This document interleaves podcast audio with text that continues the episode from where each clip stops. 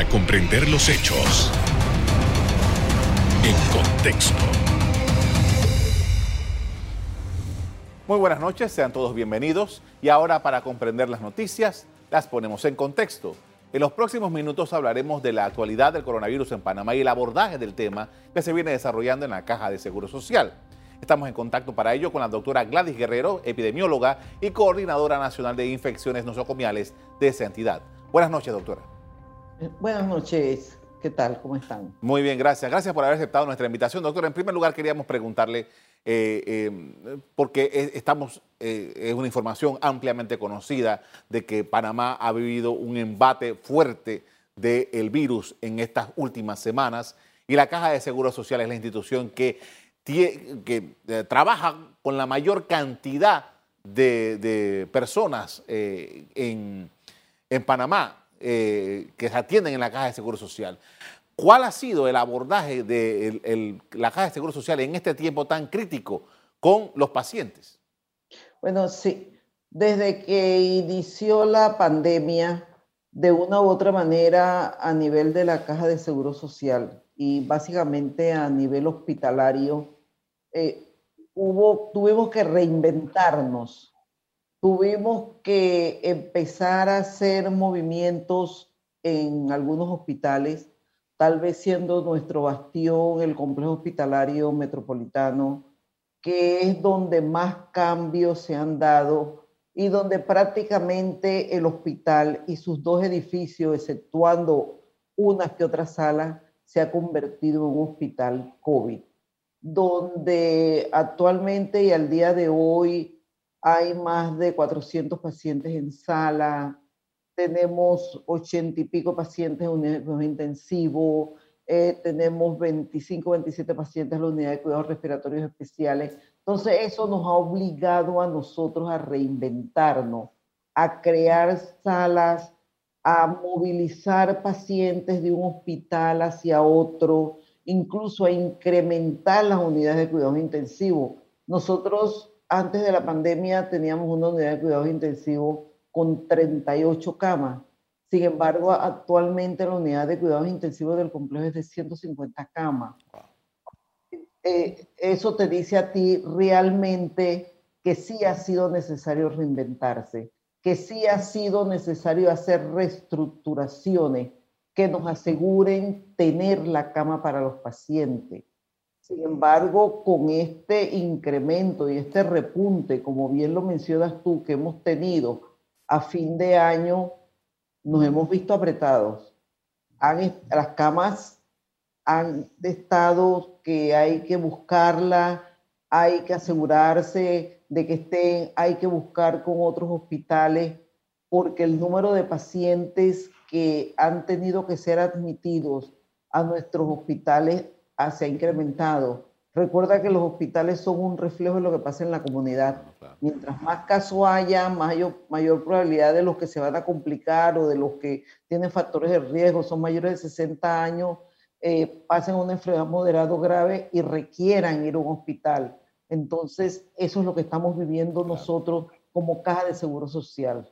Doctora, eh, el, con todo esto que está ocurriendo, la descripción que usted nos hace, que eh, es un tono dramático, porque realmente la, circunstancia es así, eh, ha habido informaciones, a veces hay algunos médicos que se pronuncian y dicen cosas, pero eh, ¿cuál es la condición? O sea, él está, la Caja de Seguro Social, en condiciones de seguir aceptando pacientes. Usted nos acaba de decir que se buscan en otras oportunidades. ¿Cómo se trabaja eso? Porque pues, eh, para el tema de la impresión esa de que es posible que yo llegue y no me puedan atender. ¿Cuál es la condición?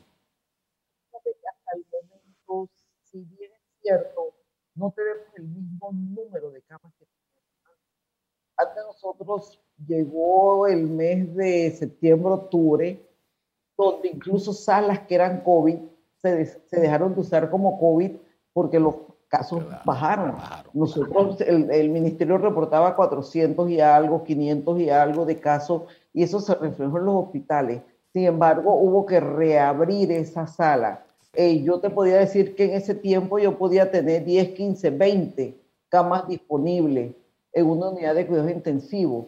Ahora esa no es la realidad. Ahora yo te puedo tener una unidad de cuidados intensivos en un día cuatro o cinco camas, que no nos podemos conformar con eso, porque nosotros no sabemos si son cuatro o cinco pacientes los que yo voy a tener que admitir ese día, o sea, un mayor número de pacientes. Por eso es que te digo que se coordina con el resto de los hospitales para asegurar que los hospitales en un momento dado tengan la oportunidad de recibir al, al que lo requiera. Nosotros no quisiéramos vernos en la necesidad, como se han visto algunos países y que ha salido en los medios de comunicación que no tienen cama para pacientes o que han tenido que decidir quién sí y quién no. Eh, nosotros hemos hecho desde que esto empezó todo el esfuerzo para asegurar que el paciente que necesita una cama la tenga, la tenga y se han creado salas que antes no eran salas que eran espacios para hacer fisioterapia y demás, pero que se han convertido en sala con todos los equipos y los insumos que se han requerido, pero el paciente está siendo atendido. Doctora, eh, eh, los enfermos de COVID eh, generan este tráfico, pero ¿qué pasa con los pacientes de otras enfermedades que necesitan estos equipos, como el de las UCI? Claro, eh, eh, la unidad de cuidados intensivos, si bien es cierto, tiene este número de camas, tiene camas asignadas para pacientes que, que no son COVID, para otras patologías, porque esos pacientes van a seguir llegando, igual que el complejo hospitalario ha reanudado las cirugías cardiovasculares, porque son pacientes que no pueden esperar, porque su vida depende del procedimiento que tú le hagas. Entonces se han reservado camas de cuidados intensivos también para estos pacientes cuando salen de esta cirugía pero hay que, o sea, el COVID hay que atenderlo, pero igual hay que atender el resto de las patologías que llegan. Tenemos hospitales periféricos que donde hay eh, eh, patologías que se pueden atender en un segundo nivel de atención son trasladadas hacia allá, al hospital de la 24, al Irma de Lourdes, o sea, dependiendo del cuadro clínico del paciente, pero sin embargo, el resto de los pacientes que requieren hospitalización por la condición que tengan, esos pacientes tienen que ser atendidos y tienen que ser hospitalizados igual. Con esto vamos a hacer una primera pausa para comerciales. Al regreso, seguimos analizando el impacto de la enfermedad COVID-19 desde la perspectiva de la Caja de Seguro Social. Ya regresamos.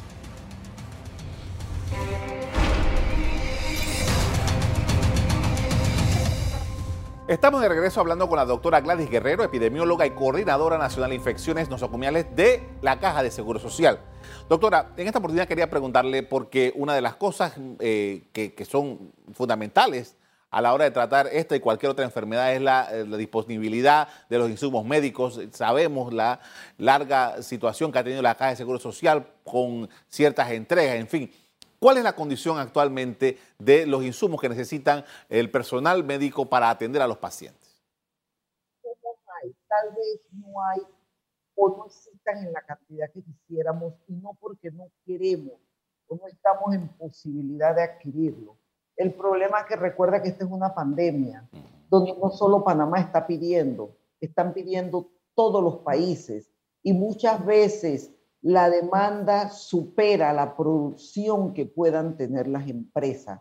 Y eso es lo que en ocasiones produce que o falten guantes o no hayan todos los tamaños o las batas también se disminuya la cantidad que, que, existen o que se necesitan en un momento dado.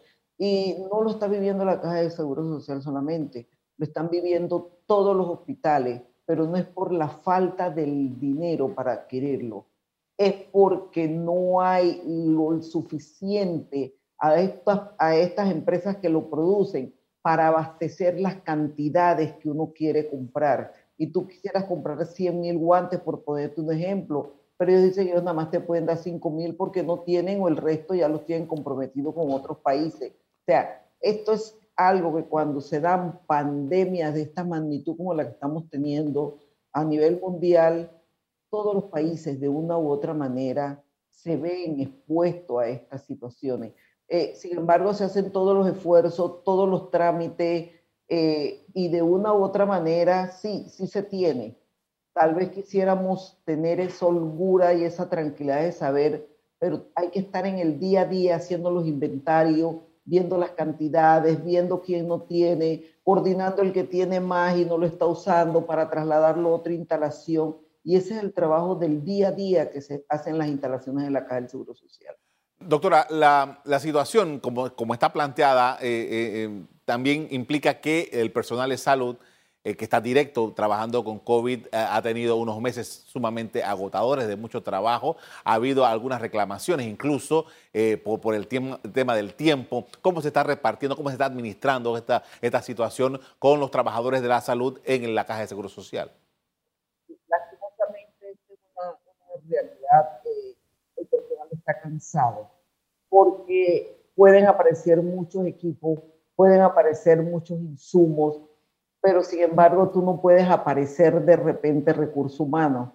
El recurso humano necesita primero formarse para entrar a, trabajar. Entonces, eso no es posible hacerlo de un día para otro, ni traerlo de una empresa y colocarlo. Entonces, el recurso humano prácticamente desde que la pandemia inició ha sido el mismo y están agotados, están agotados, pero sin embargo tú los escuchas decir estoy cansado, estoy agotado, pero yo estoy aquí, o sea, ese compromiso que se tiene con el paciente, incluso en ocasiones te hace olvidar el agotamiento y el cansancio que tú tienes porque el paciente te necesita. De una u otra manera se establecen tipos de horario para que puedan tener no vacaciones, pero sí por lo menos un descanso que, que, les permita de una u otra manera recuperar un poquito de fuerza para seguir en la batalla. Pero sí, el personal está agotado,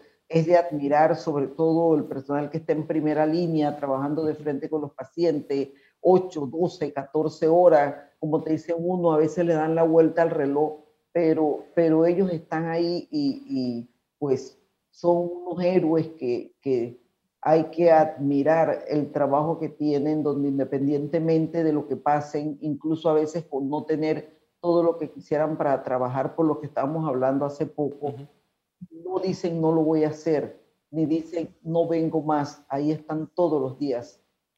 Entre el, refuerzo que se pidió, que, pidió el gobierno panameño a Cuba, por ejemplo, ¿eso no incluye la Caja de Seguro Social o sí?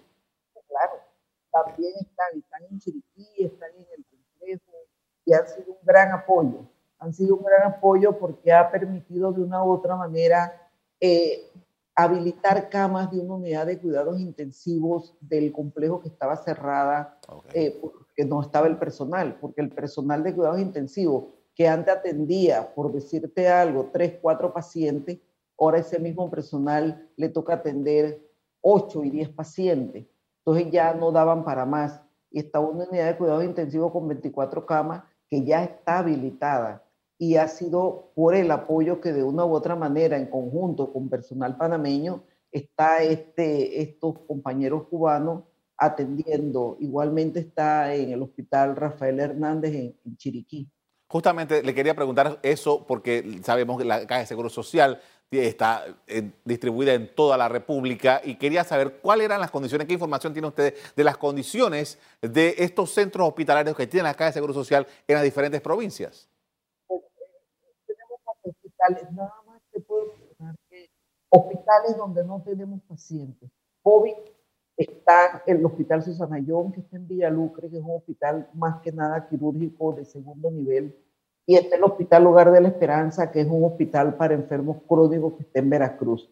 Nosotros de una u otra manera quisimos convertir el hospital de la 24 de diciembre, el Hospital Irma de Lourdes, Canetato, en un hospital no COVID, pero cuando se dio este gran repunte de casos, esa área del este, eh, em, empezaron a aparecer muchos, muchos casos que su lugar de llegada era ahí y actualmente igualmente tiene pacientes que son COVID. Así es que decirte que es un hospital no COVID solamente en papel, porque están atendiendo pacientes con COVID. Claro, tratan de trasladarlo cada vez que se pueda hacia el complejo, pero sin embargo, eh, no. Y de ahí el resto de los hospitales de la Caja del Seguro Social, hasta Puerto Armuelle y hasta Panamá Este, en Chepo, están atendiendo pacientes con COVID, pero realmente la concentración mayor está en el complejo. Eh, quería preguntarle, doctora, porque sabemos por los registros que eh, emite el Ministerio de Salud que la concentración de casos, por ejemplo, en la provincia de Panamá Oeste es alta. Entiendo que la Caja de Seguro Social no tiene hospital de, eh, segundo ni tercer nivel en esa zona. ¿Cómo se, los asegurados, cómo se, se, tramitan, por así decirlo, en esa zona? Fíjate que ahora que estamos con el COVID, la pandemia, eh, siquiera se está trabajando con que si es el hospital de agrado, hospital del ministerio, se está trabajando con el hospital que tiene la cama disponible. Ok, ok. Independientemente que sea asegurado o no asegurado. El que tiene la cama, la, da la cama y el paciente ocupa una cama. Si el hospital Nicolás Solano y que se ha oído, escuchado en los medios en ocasiones dice estoy lleno, entonces hay que buscar la otra alternativa. Incluso de Panamá Oeste, de la Chorrera, en ocasiones ha sido necesario trasladar pacientes hacia Agua Dulce, al Hospital Rafael Esteve. Pero sin embargo es darle la alternativa al paciente y que el paciente ocupe la cama que necesita para ser atendido en el hospital que tenga disponibilidad en ese momento. Con esto, doctora, vamos a hacer otra pausa para comerciales. Al regreso, seguimos poniendo en contexto diferentes elementos en esta lucha contra la pandemia por COVID-19. Ya regresamos.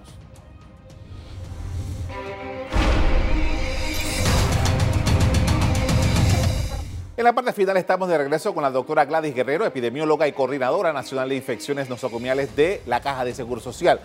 Doctora, en esta oportunidad quería preguntarle, ya sabemos, eh, en el día de ayer las autoridades del Ministerio de Salud presentaron unas guías de cómo va a procederse de ahora en adelante con las restricciones que ya conocemos.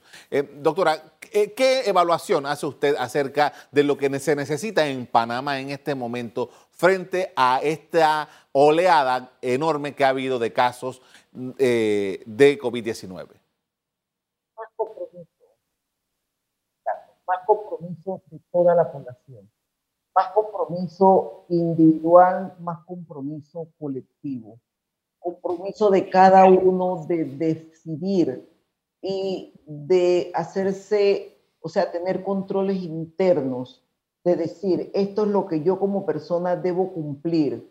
Y esta es mi colaboración para lograr controlar esta pandemia.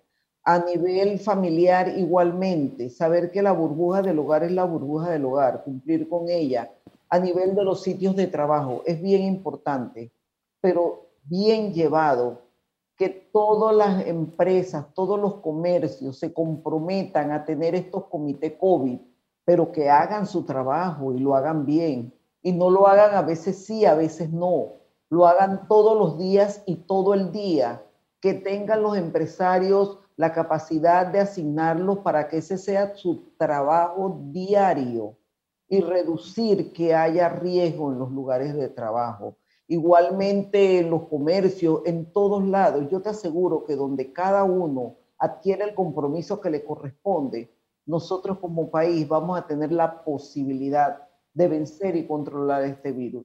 Pero mientras todos no nos unamos y cada uno asuma lo que le toca, te digo que vamos a seguir en este sube y baja. Ah, eh, muchas personas no, no, comprenden y sienten que es, responsabilidad de las autoridades, pero esto es una responsabilidad de todos. Una de las cosas que más inquieta eh, eh, conversando con las personas es el tema de la trazabilidad, de cuán efectiva ha sido la trazabilidad en Panamá. Y me llama la atención, por ejemplo, que yo he conocido varias personas que han sido contagiadas por COVID-19, han estado enfermos, y yo le pregunto, bueno, ¿y cómo crees que te contagiaste? dice, no sé. ¿Cómo, cómo, podemos digerir esto, doctora? No, en este momento no es difícil digerirlo. ¿Por qué? Porque nosotros tenemos una franca transmisión comunitaria. Tú no sabes quién tiene, quién no tiene. Tú no sabes dónde tú estás, quién sí, quién no. Tú no sabes que el que tú tienes al lado lo tiene. Por eso es donde yo te menciono que lo que tú hagas es lo que te va a reducir o incrementar el riesgo de que tú hagas contacto con el virus, porque ya tú no sabes quién es. Nosotros en la transmisión comunitaria, que dije fase 1, 2, 3, 4, estamos en la 4, es una franca transmisión lo que hay. Entonces, en este momento, claro, se te pregunta y tú vas a decir, no sé, yo estuve aquí, aquí, aquí, aquí, ¿en cuál? no sé en cuál de los lugares donde yo estuve. Eh, tal vez la trazabilidad, sí es cierto, eh, hay tantos casos ahorita que yo creo que el número de casos ha sobrepasado el número de recursos humanos, por lo menos de salud, que existe para poder hacer ese seguimiento de todo lo que se quisiera. Entonces ahí es donde podemos pedirle a la población su colaboración. Si yo sé que se han encontrado muchos positivos que están en la calle, si yo sé que yo soy positivo, a veces no hay la oportunidad que el personal de salud lo llame todos los días, todos los días, pero mi responsabilidad cuál es quedarme en mi casa y cumplir con lo que me dijeron. Si no me llaman, yo tengo un número y yo voy a llamar. Hay la manera de enterarse, pero de una u otra manera hacerlo y saber lo que yo debo hacer y cómo yo puedo cumplir estando en mi hogar. Si tú no puedes cumplir las medidas de aislamiento en tu hogar, solicita un hotel hospital. A todo el que solicita hotel hospital se hacen los trámites para que vaya, pero la cuestión es reducir o eliminar el riesgo que puede existir de que se sigan sumando más positivos en el lugar de los que ya son detectados. Doctor, a partir de ya del lunes eh, reinicia una serie de operaciones eh, paulatinamente, así lo ha decidido las autoridades de salud. Eh, estos trabajadores van a volver a salir, se, se elimina las restricciones estas por el número de cédula y tal, alguna gente va a salir, sobre todo los vendedores informales, en fin, un colectivo importante de personas que van a estar en la calle. ¿Cuáles son los elementos indispensables que nosotros tenemos que considerar en este escenario que se plantea a partir del lunes? donde ya una vez lo, hicimos y pues tuvimos un repunte.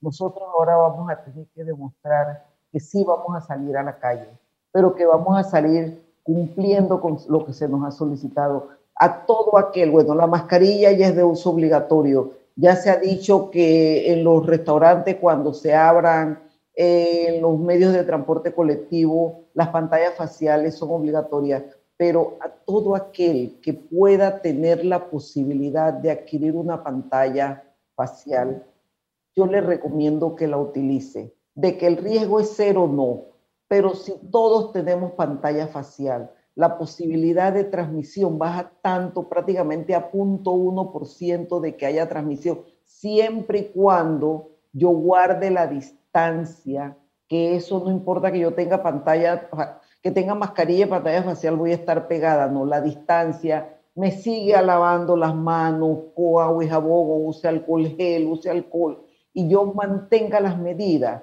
nosotros vamos a poder salir, pero tenemos que salir con responsabilidad y cumpliendo las medidas. O sea, vamos a demostrar, tenemos el reto ahora y demostremos que somos capaces de hacerlo para no tener una tercera vez que echar medidas hacia atrás, porque se está afectando la economía del país. Hay hambre, hay muchas personas sin trabajo. Entonces necesitamos, reactivar la economía del país, pero seamos nosotros parte de esa respuesta para empezar a tener un país nuevamente progresivo. Eh, doctora, finalmente no me queda mucho tiempo ya, pero eh, en la casa las personas nos relajamos, nos sentimos cómodos, estamos en nuestro ambiente, estamos en nuestra burbuja, pero ¿qué recomendaciones eh, para estar en la casa que no tengo mascarilla, que no tengo careta, no tengo esa, esa, esa premio que sí eh, se produce cuando salgo de mi casa?